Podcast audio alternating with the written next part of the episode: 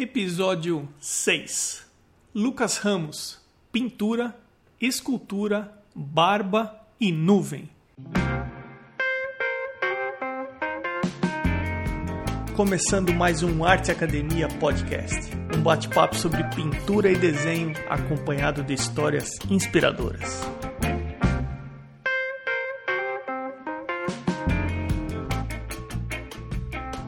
Tudo bem por aí? Quero começar o episódio de hoje comentando sobre algumas formas bem simples de ajudar o podcast. Uma delas é deixando um review onde quer que você esteja ouvindo. O review ajuda o podcast a ser ranqueado e com isso ser encontrado quando se pesquisa por podcasts de arte.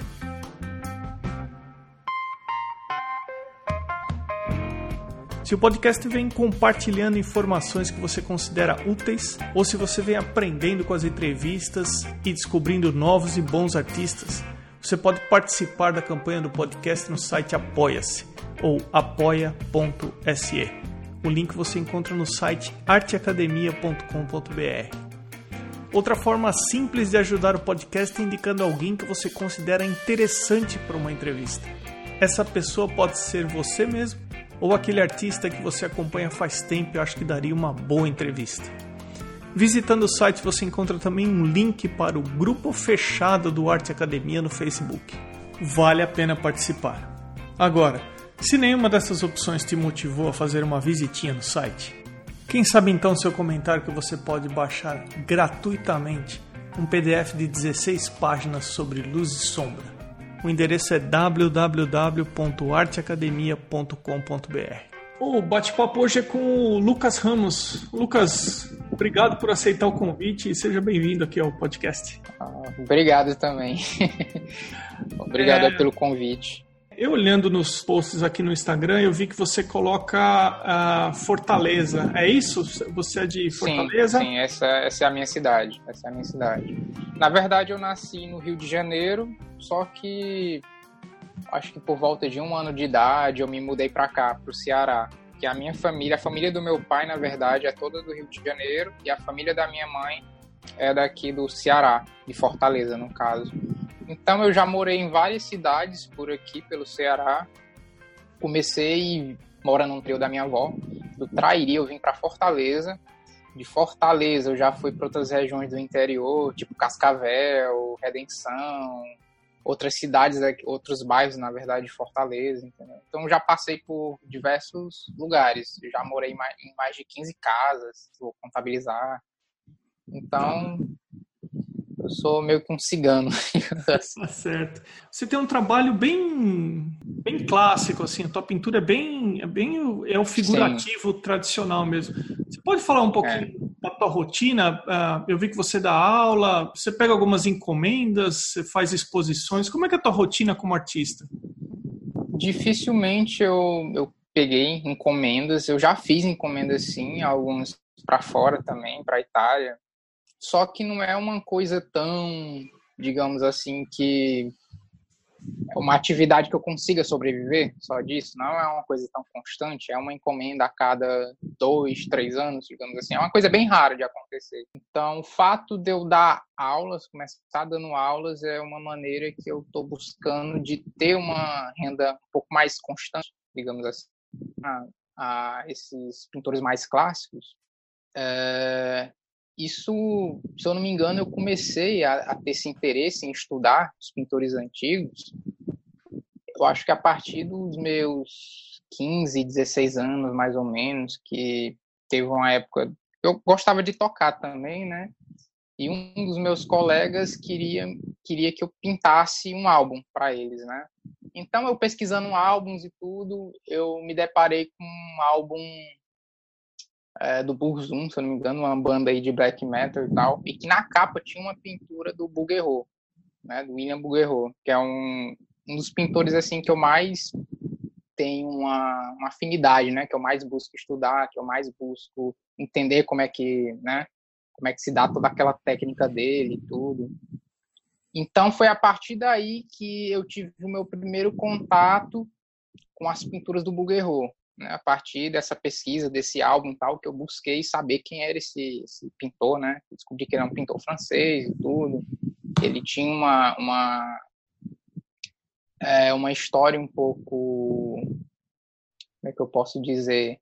Ele era um cara conservador, né? E que de alguma forma é, é muito difícil, eu não sei se por conta da, das polêmicas que ele acabou gerando né, no passado, já que ele meio que era contra né, esse, esse movimento mais modernista que foi surgindo no começo do, do, do século XX, né? E que isso fez com que muita gente acabasse boicotando, digamos assim, a biografia dele, né? O, o, assim, os trabalhos dele é bem conhecido, né? Mas se você for parar para pesquisar, de fato, você acha muito pouco material a respeito da vida dele em si, né? Falando da, da técnica, da, da, de como ele viveu, de que escolas ele, ele passou, né? Enfim, é uma coisa muito difícil de, de, de você achar, principalmente no Brasil, né? Você até consegue, assim, de pintores neoclássicos, né, da, da linha dele, o Ingres, por exemplo, aí você até, eu consegui um livro antigo, né, de pintores, titãs da pintura, que cita ele, né, e que eu achei assim, nossa, é muito raro você conseguir, né, essas referências assim de pintores mais neoclássicos aqui no Brasil em livros, né? E do Ingres eu consegui, mas do Bouguereau não. Do Bouguereau em qualquer livro de arte que eu que eu pegue para folhear e tal, não consigo achar referências citando ele, né? E que para mim foi um dos pintores nessa linha, né, do neoclassicismo, mais é um ícone, digamos assim, né? Para mim foi um dos melhores pintores do século XIX, sem dúvida. E você abriu espaço para outros pintores também? Tem mais alguns nomes que você poderia citar aí, que você gosta de ver o trabalho? Eu gosto do Sargent também. Eu acho que o Sargent hoje é um dos pintores que você mais vê, né? Uma influência muito forte hoje em dia, principalmente esses os pintores mais voltados para a academia tradicional, né? Então, aquela pincelada característica dele, né, do Sargent, é muito. Ela, ela tem uma influência muito forte, você percebe muito nos trabalhos atuais, né? Essa coisa mais marcada, esse figurativismo é, que beira ali entre o verossímil, né? E, e o mais. que deixa claro que realmente é uma pintura, né? Então, eu gosto muito dele, gosto do Zorn, Gosto do Kreuer também, que foi um pintor, se não me engano, da Noruega, dos países mais, né, mais do norte da Europa. E que, se eu não me engano, ele está mais ali no impressionismo, digamos assim, junto com Sorolla também, Joaquim Sorolla, que eu gosto bastante. Uh, Ingres, gosto muito também. Deixa eu ver. Acho que esses eu consigo é, lembrar de cabeça os outros. O pessoal fala bastante do Sargent aqui nos Estados Unidos. Sem dúvida, é um dos mais influenciados, digamos assim, influenciadores, é. né?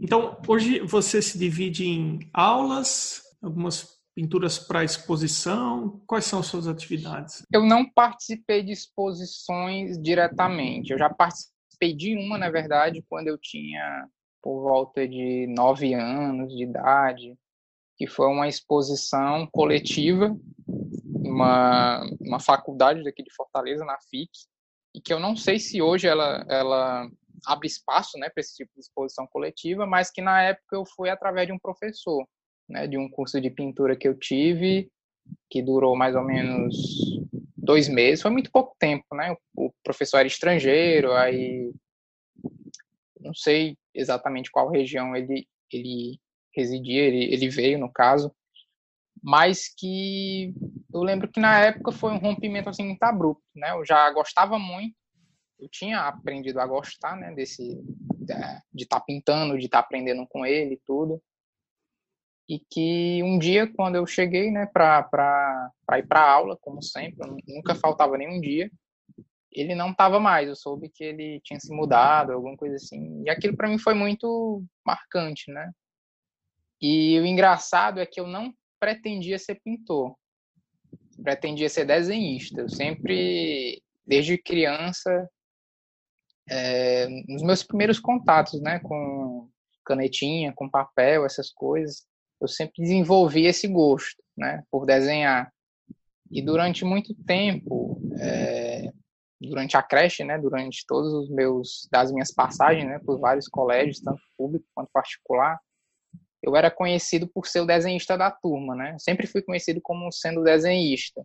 Por mais que eu nem mostrasse o meu trabalho, mas era como se as pessoas já soubessem que eu desenhava e desenhava bem, e eu não entendia por que isso acontecia, né? Então, desde os quatro anos de idade eu já desenhava. Eu lembro que eu pintava muito muita orca, aquela baleia orca, né, o Free Willy, fazia muita desenho do tipo. É, eu gostava muito de animais, no caso, né? Então fazia leão, fazia orcas, fazia esses animais assim, né? E daí teve uma vez que eu fui para essa creche, né, onde esse professor dava aula, que tinha chegado recentemente. E lá eu peguei alguns materiais, né, na mesa de, de guache, essas coisas, peguei um papel e pintei. E fiz lá um, uma leoa, se eu não me engano, ou tigre, ou onça, alguma coisa assim do tipo. E daí eu deixei o papel lá, né? Eu deixei lá a minha pintura lá na mesa e tal. Só que eu não sabia, né, que lá tinha um curso de pintura nem nada. Eu só deixei, né? Daí a uma prima minha viu que ela trabalhava lá na creche, né? E mostrou para esse professor. E o professor gostou, né, do, do, da pintura que eu tinha feito. Daí entrou em contato com a minha mãe, dizendo: Ah, por que, que seu filho não vem para cá fazer curso e tudo? E a minha mãe veio falar comigo, né, perguntando se eu queria e tal. E eu dizendo: Não, não quero, eu quero é desenhar, não quero saber de pintura e tudo. Aí pronto, até que eu cedi, né? Eu, não, tá, eu vou dar uma chance, né? E por volta dos nove anos, por aí, eu entrei nesse curso de pintura e até hoje nunca mais parei. Até hoje a pintura para mim é, é essencial na minha vida, no caso, né? Eu me dediquei à pintura nesse caso, né? Por volta dos oito, nove anos de idade.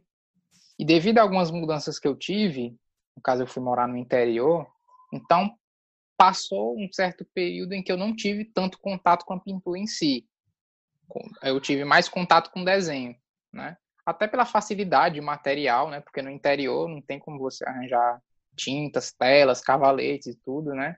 Então o desenho acabava sendo muito mais acessível para mim, né? Então houve esse período onde eu também é, até 2009, né? Eu já desenhava bastante, eu fiz um curso também em 2009 de, de desenho, né, no, no antigo IFCE, que chamava Cefet, né?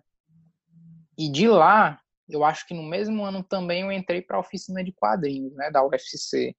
Participei, né? Fui um dos alunos de lá. E era numa época em que eu já estava com uma afinidade muito grande entre o desenho, né, aquele desenho um pouco mais acadêmico, embora estilizado, né, e o quadrinho em si. Então, antes de entrar nesse curso de desenho, eu já produzia fanzines, eu já gostava de mangás, eu já gostava de HQs e tudo.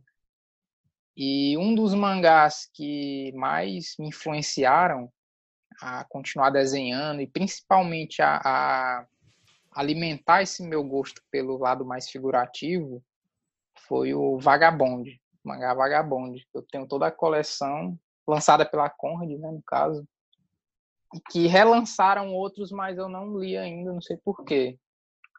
Mas, ixi, mas todas as edições que eu consegui. Se você tem. Esse aqui, ó. Esse Legal. aqui é muito bom, cara. Muito bom esse mangá. E conta a história de um samurai, né? Um dos maiores samurais do Japão, Miyamoto Musashi. E que durante muito tempo foi foi um ícone para mim, né? Não só pela história, mas pela persistência que, que ele tinha, né? Que até hoje eu, eu me vejo um pouco desse traço, né? De ser muito persistente, de ter muito foco, de ter, querendo ou não, uma coisa meio competitiva, né? De tá sempre querendo é, passar por cima de todas as minhas limitações, né? Independente do campo onde eu esteja inserido, seja a pintura, seja o desenho, enfim. E o fato de você estar estudando escultura entra nisso, nessa vontade de continuar melhorando sempre? Entra, entra. A escultura, ela ela também, né, como não só como desenho, como a pintura, como os quadrinhos, ela fez parte da minha vida em momentos assim muito raros, digamos assim. Eu produzi muito pouco, muito pouco trabalhos assim voltados para a escultura e que só em, em, por volta de 2017 que eu realmente quis parar e me dedicar um pouco mais a isso, né? Foi quando eu conheci o Assis através de uma, de uma ex-namorada, né? Que já conhecia ele tudo e tinha comentado, né? Que ele também era escultor, que ele dava aulas também e que ele estava precisando de um assistente. Então eu fui pesquisar, né? Até então não conhecia e pesquisando eu gostei muito do trabalho dele e entrei em contato, né? Até que a gente conversando e tal, aí eu acabei virando um assistente dele, né? E aonde você acha que a escultura conversa com a pintura? Olha, no meu caso, é, pintando, uma coisa que muitos leigos, né, assim, muito autodidata comete, é o fato de você não entender o que você está fazendo. Você se preocupa mais em copiar do que entender o que você está pintando. E isso é um ponto fundamental no sentido de você romper com essa limitação de, de ter conseguido pintar aquilo tá parecendo bom para você, mas no fundo você sente que não tá legal, você não sabe explicar por que que tá legal, entende? Então é nesse ponto que entra o conhecimento da, da escultura, no caso, né? Quando você para para entender que todo o volume do rosto, né, focando na cabeça, no caso, se dá pela estrutura óssea, né? Então, você estudar a, a, o crânio, né, toda a estrutura óssea do corpo, isso faz com que você entenda o que você está fazendo, você entende por que, que aquele volume existe, né? Que era algo que eu não sabia, eu só copiava e, ah, tá parecido, não tá? Entende? Mas eu não sabia por que, que existia aquele ponto de luz, por que, que existe aquela forma mais pontiaguda, por que, que aquilo existia de fato. Eu só copiava, entende? Então, a partir do momento que eu comecei a estudar escultura, né, eu aprendi que tudo se forma de dentro para fora. Tudo que você começa fazendo, né? No caso, você começa com a estrutura, é, traçando os pontos, né? O, o, limite, os limites básicos, né? A altura do nariz, dos olhos, é, a posição, onde a cabeça está posicionada ou não, né? Então, você primeiro traça todas essas linhas e começa estudando a parte óssea, né? Então, a partir dessa parte óssea, dessa estrutura óssea que você começa modelando, a partir dela vem tudo que vem depois, né? Que é a partir daí que vai dar o volume, né? Que vai é, vai vir os músculos também, né? Você tem o osso, você tem os músculos, né? Só depois dos músculos que vem a pele em si, né? Então, todo esse conhecimento de escultura ajudou muito a entender o porquê que eu errava, mas eu não entendi o porquê que eu errava, entende? E a partir do momento que eu percebi muita coisa, né, que, que eu fazia e não sabia o porquê que eu estava fazendo, foi aí que eu fui descobrindo um avanço melhor. E foi aí que eu consegui é, passar um pouco desse limite, né? de saber exatamente o porquê que eu não estava gostando da pintura. Entende? Então a pintura, a escultura, ela tem uma, uma influência muito forte, ela é um complemento muito grande para pintura em si. Com base em tudo que você está me contando e você vem estudando há muitos anos desenho, pintura e agora escultura, qual que você acha que é o o erro mais comum que os alunos cometem? O que, que você vê com mais frequência na sala de aula que eles poderiam evitar ou poderiam encarar de uma maneira um pouquinho diferente?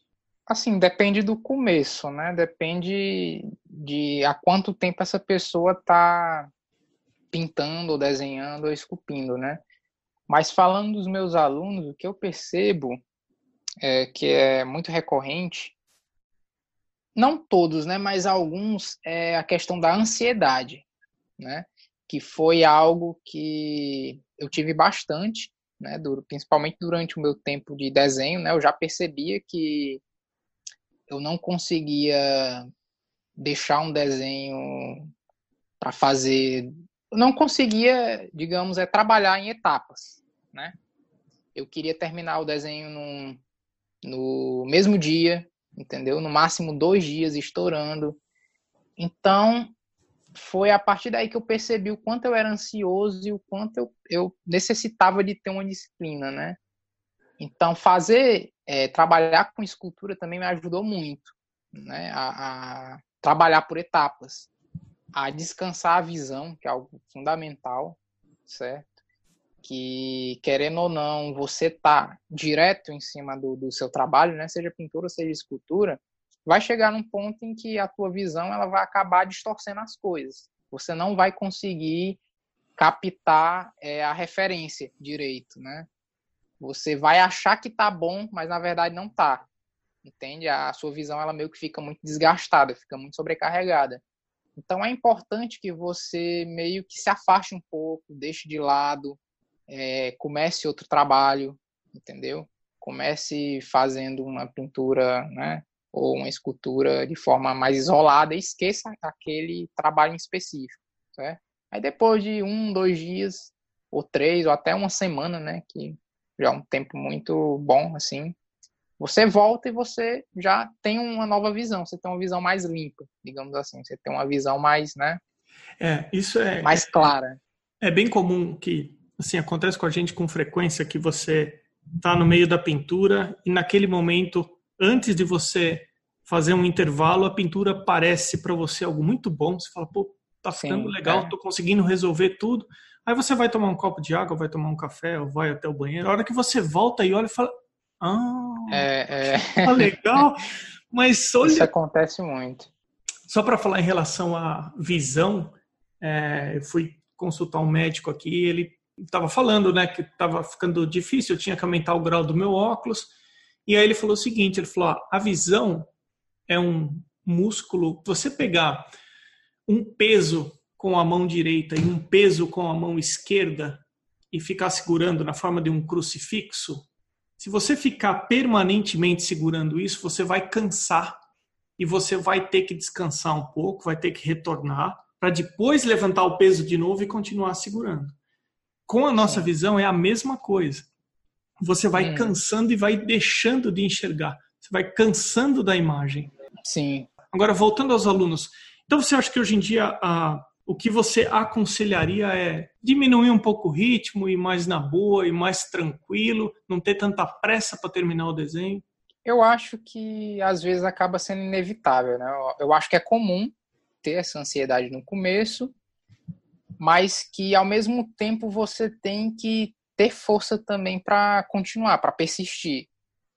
Então, por mais que os meus alunos, né, alguns no começo tiveram picos assim de ansiedade muito grande, né, fossem se frustrando e tal, porque queriam que a pintura já tivesse no estágio muito avançado logo na primeira aula, o que é impossível de acontecer, né, já que o meu método de, de, trabalho é mais underpaint, né? Mais velatura e tal, camadas por camadas, esperar secar para depois continuar o resto. Então, querendo ou não, no começo pode ser um pouco frustrante, mas que ao passo que eles foram, né, trabalhando, foram pintando, eles foram vendo que ah, realmente o que tu tá falando faz sentido. Entendeu? Por mais que eu tivesse com muita ansiedade no começo, mas eu tô percebendo que funciona esse lance de você fazer uma parte, descansar, ir para casa, voltar na outra semana, entendeu? E nisso eles estavam vendo progresso. Então, querendo ou não, eles já estavam se acostumando, se adaptando a esse tipo de ritmo, né? Que no começo, claro, é muito comum você se sentir ansioso, né? Fora também que, como tu falou, né, que a visão é um músculo e tal, que eu concordo. E ainda tem um sentido da visão é, como é que eu posso dizer? É como se fosse um músculo que você vai desenvolvendo ao longo do tempo, certo? É, é, é um músculo que no começo ele está um pouco atrofiado, E conforme o tempo né, que, que você dedica, não só na pintura, no desenho, na escultura, você vai desenvolvendo e aos poucos você vai é, fazendo com que essa visão cresça ainda mais. Né? Você faz com que essa visão consiga enxergar muitas coisas que antes ela não conseguia enxergar, né? Como se fosse um músculo. Tem certas coisas que você não consegue levantar no início, né? Mas depois de muito treinamento você consegue levantar aquele peso todo que você não levantava no começo, né? Então, a visão é basicamente isso. No começo ela vai estar um pouco atrofiada, ela vai, você vai confundir um pouco mais as coisas e só depois de muito exercício é que você vai é, enxergando, né, o que você precisa fazer ou não, as limitações, né, que antes você estava sujeito a continuar errando. Você comentou que você tem um estilo mais de fazer underpainting, depois sucessão de camadas. É, é dessa maneira que você ensina seus alunos? Vocês fazem ala prima também ou não? Não, ala prima não. Eu primeiro começo com a grade, né? Porque eu tento mostrar para eles que o desenho ele é essencial, por mais que eles não, alguns não, nunca tiveram, né, contato com desenho e com pintura, mas que é importante que você dedique pelo menos uma aula, né, só para montar toda a estrutura, né. Então a, a, a, te, a técnica que eu uso para eles é a técnica de grade, técnica clássica, né? De fazer quadro por quadro, linha por linha, entender que todo o desenho, é, toda a composição, no caso, né, a estrutura do desenho em si, você pode pensar ela de forma geométrica, pontos geométricos, digamos assim, de volume, né? Então isso acaba facilitando, acaba facilitando muita coisa, certo? Então é você vai para o underpaint? Um trabalho Sim. Daí você vai para pintura morta, você depois você vai avançando, né? Vai é, definindo os valores no caso, né? Que cor vai... que você usa para underpainting? Bom, eu não uso, eu não começo com aquele chamado grisalho, né? Que o pessoal chama, que é aquela pintura mais monocromática e tal. Eu não começo com ela. Eu começo logo definindo os valores, os pontos de contraste mais definitivos, digamos assim. Então, não vai entrar detalhes, não vai entrar pontos de luz ou manchas, coisas muito marcantes, né, que, que você só utiliza no final, digamos assim. Então, você começa com a blocagem, digamos assim, blocagem de cores, certo? Então, você não se preocupa com detalhe nenhum, você só se preocupa com os valores, né? As noções de claro e escuro, né? Entre, entre entre as camadas do objeto, né? E só depois, lá para o final, é que você começa a trabalhar, a definir melhor os, é, como é que eu posso dizer, os detalhes, digamos assim, né? Daí que vem pontos de luz, daí que vem manchas, daí que vem pelos, digamos assim, né? Caso, dependendo eles, do. E quando eles começam o curso, quando eles estão no estágio inicial de aprendizado, a paleta é grande ou trabalha com uma paleta reduzida? Trabalho com a paleta reduzida. No começo, é... já que todos são, quase todos, né, são iniciantes, digamos assim, eu começo pintando uma maçã. Começo com a maçã, começo com um objeto bem simples mesmo, só para eles terem uma noção, digamos, de volume, né, de, de luz, sombra, né. Então, essa paleta é mais reduzida, são cores que, que no começo, né, eles já aprendem a misturar paleta, eles já fazem a paleta, já prepara tudo e depois começa, né, com, com a grade, depois com desenho, depois definindo os pontos, né, de, de valor, blocando as cores e só a partir daí é que vai avançando, só a partir daí que, que eles vão avançando mais. Mas no começo é algo bem simples, tem que ser algo bem simples. Hoje em dia, onde você acha que você está buscando melhorar? Eu sei que essa pergunta é aberta para caramba, é super ampla. É... Onde você acha que você falaria para mim assim, pô, Emerson, eu acho que eu, eu ainda estou buscando, sei lá, um estilo ou melhorar a maneira que eu faço a tinta ou melhorar a composição. Você identificaria algum ponto que você fala assim, oh, eu preciso trabalhar um pouco mais nisso? Tem, tem alguns pontos sim. Tem alguns pontos sim. Eu acho que uma das dificuldades que eu tenho é de como eu utilizo a fotografia, né, para como referência para pra, as minhas pinturas, né?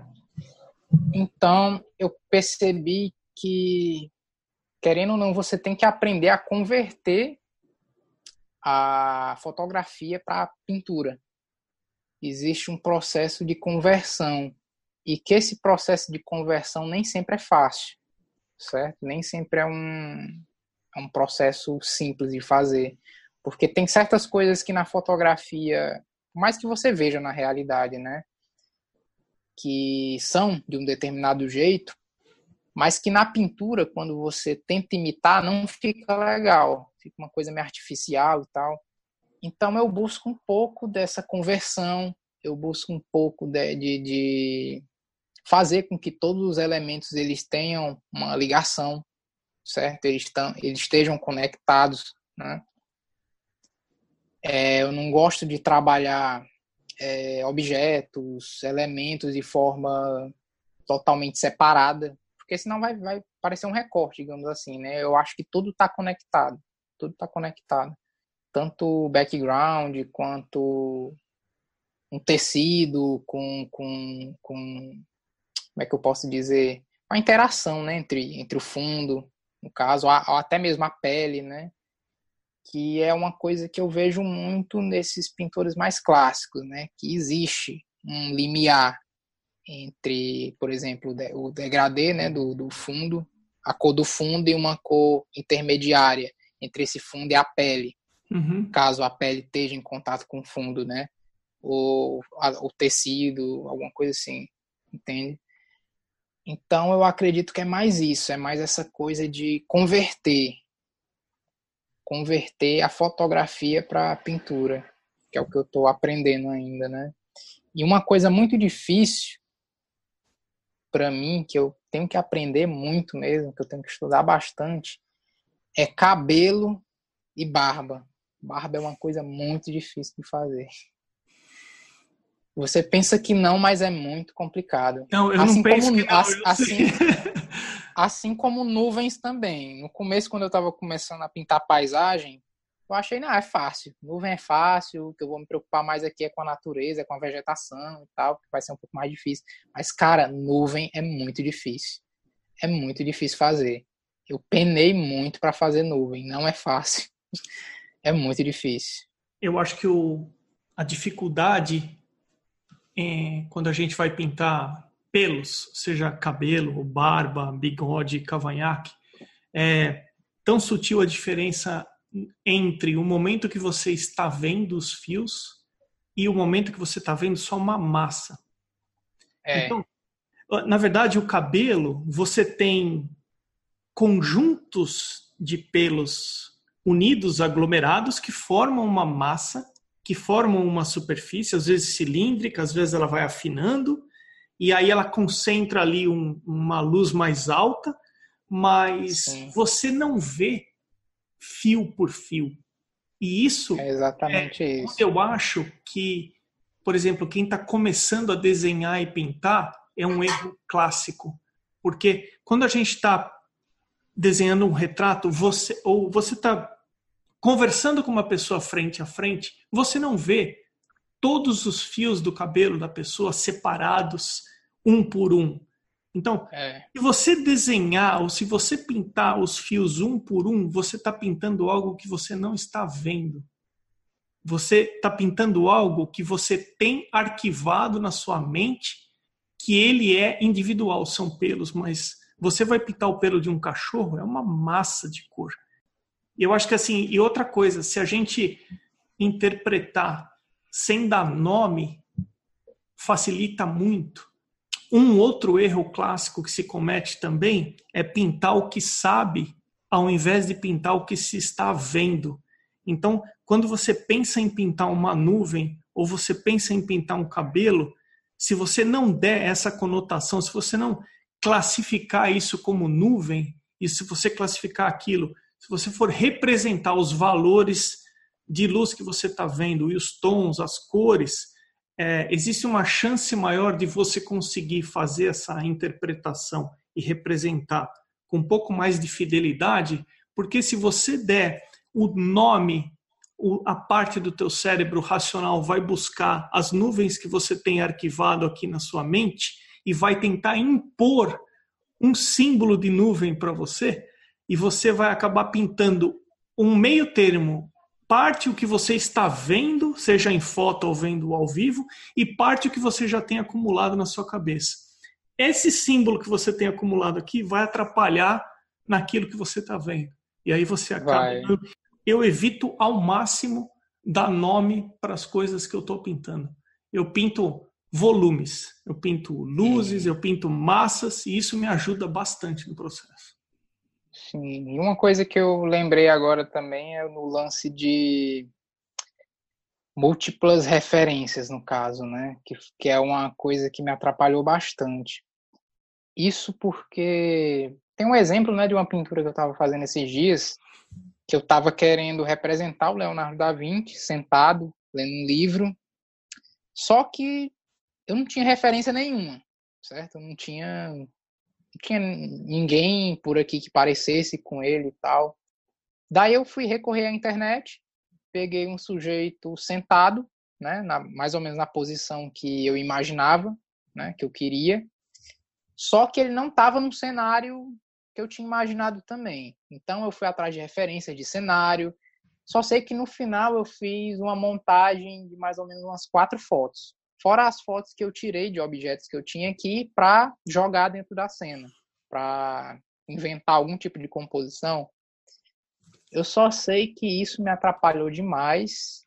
Eu só sei que isso foi algo totalmente difícil de realizar, porque uma coisa que eu não tinha pensado, né? Claro, eu sabia que, que isso ia ser necessário, né? Que é o lance da luz, certo? Porque a pessoa que eu tinha utilizado de referência, ela estava em luz aberta, certo? Já no cenário, a luz ela partia de uma única direção. Então, como é que eu vou converter isso, cara, para pintura, entende? Eu tenho que mudar várias coisas. Eu tenho que converter a, a, a luz que está no rosto do cara para um lado só entende? Eu tenho que desfazer toda essa luz é, é, aberta, digamos assim, né? Que ele estava num, campo aberto, a luz do sol estava incidindo no rosto todo, entendeu? Então, cara, isso foi muito difícil. Isso é muito difícil de fazer. Fora que eu tive que colocar uma boina na cabeça, inventar uma boina na cabeça dele. Então já é outra coisa que, querendo ou não, ia ter uma certa interferência né, dentro do cenário, porque era uma coisa que eu ia ter que trabalhar a luz também e era um tipo de tecido que eu não estava vendo, certo? Que eu não tinha como fazer, eu ia ter que fazer de cabeça isso, ter que inventar de cabeça.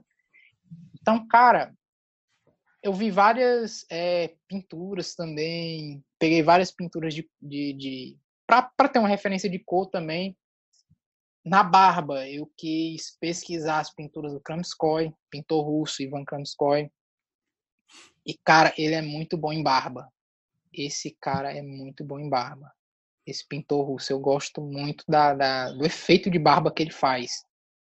E então quando tu engraçado que quando tu olha de longe fica um efeito quase hiperrealista quando tu olha de longe, mas quando tu aproxima não, parece muito simples, é só um rabisco aqui, outro ali e tal. Mas cara, é tão difícil fazer isso. Isso é o mais eu penei, difícil. Eu penei tanto para tentar imitar esse cara, eu não consegui. não consegui. Eu achei incrível. Caramba, velho, como esse cara consegue, velho. E você, por exemplo, nesse caso que você fez a composição utilizando algumas fotos, você desenha antes de fazer a pintura para entender uh, como que a sombra está se comportando, como que a luz está se comportando? Não pior, não, pior que eu nem desenhei. Pior que eu nem desenhei, cara. Eu joguei tudo na tela. Eu fiz só o esboço na tela e fui jogando fui jogando as cores e tal, e cara. Enfim, só sei que eu tava girando em círculos, girando em círculos, girando em, círculos e não tava. Cada vez eu tava me frustrando mais. Por quê? Porque eu tava querendo fazer uma coisa que, sabe, é, eu não tinha base nenhuma. Eu não, eu não tinha conhecimento nenhum, sabe? Era uma coisa de cabeça, né? Uma coisa de, de que estava impregnada com vários vícios que eu tinha, né? Então, eu acho que referência, cara, é sempre fundamental, principalmente para quem está começando. Não dá para querer é, fazer tudo de cabeça, digamos assim, fazer tudo baseado em visões, em o que você acha que é, entendeu? Não dá para fazer assim. Você tem, de fato, né, que estudar cada elemento, seja barba, seja cabelo, seja luz, entende? Seja cenário, você tem que estudar, cara, tem que estudar. Não dá para fazer nada de cabeça, não dá para fazer, sabe? Você sempre vai estar tá num círculo vicioso constante, nunca vai sair do lugar. É se você não parar para estudar. Não adianta. Ô Lucas, e hoje em dia, o que, que você tem no seu tripé? O que, que você está produzindo? Que, que tela que está apoiada no cavalete hoje em dia? Eu estou fazendo uma releitura da Mona Lisa para uma exposição que é a exposição da Veri, Veridiana, que ela é uma colecionadora de várias Mona Lisas. Ela coleciona, se eu não me engano, mais de 300 obras de Mona Lisa, né? Várias, é, Brasil inteiro, né? Não sei se tem estrangeiro também, não sei, mas deve ter também, não sei. Você pode falar Aí, dela de novo? Desculpa cortar. Veridiana. Veridiana brasileiro. Então, é, no, no, momento agora eu estou produzindo essa releitura da Mona Lisa. Né? Fotografei uma senhorinha e tal, aí eu estou tentando reproduzir. Dessa vez focado, né, estudando uma, uma, uma, única referência só, sem querer né, pegar nada de cabeça. Claro, né, tem, tem certas pinturas, tem certas cores que dá para você utilizar como base assim de cor que seja próximo à fotografia que você está utilizando, as cores da fotografia, que daí você estudando essas pinturas, você consegue saber mais ou menos como é que você vai fazer para converter esses mesmos tons da fotografia na tela. Então isso eu acho importante, isso eu acho que ajuda sim, entendeu? Ao invés de tentar fazer algo de cabeça, pegar várias coisas ao mesmo tempo e jogar, entendeu? Isso não ajuda, isso vai acabar atrapalhando. A gente está chegando no final da entrevista, então, por favor, passa para quem estiver ouvindo a gente aí, como que as pessoas podem conhecer melhor seu trabalho, as mídias sociais. Por enquanto, eu só tô mais ativo no Instagram. É o meu perfil é o Lucas Ramos Arte, arte com temudo, né? A R T, certo? Podem me procurar lá eu não sou de estar de, de tá constantemente alimentando o Instagram, tá? Tipo, os meus trabalhos, né? Uma dificuldade muito grande que eu tenho também é de mostrar processo, sabe? Eu ainda sou muito. É, o pessoal chama, né? De uma certa frescura, né? De querer mostrar o começo, de ter pessoas do meu lado. Eu sou, eu sou muito reservado.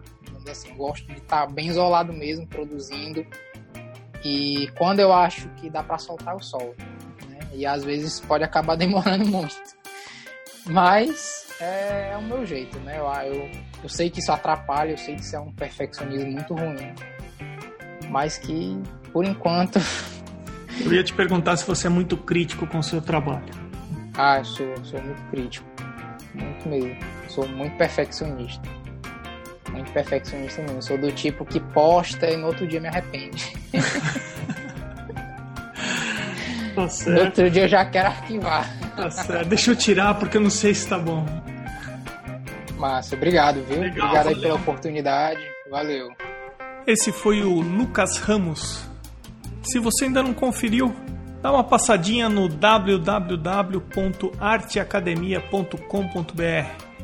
Eu sou o Emerson Ferrandini Obrigado pela companhia e até o próximo episódio do Arte Academia Podcast.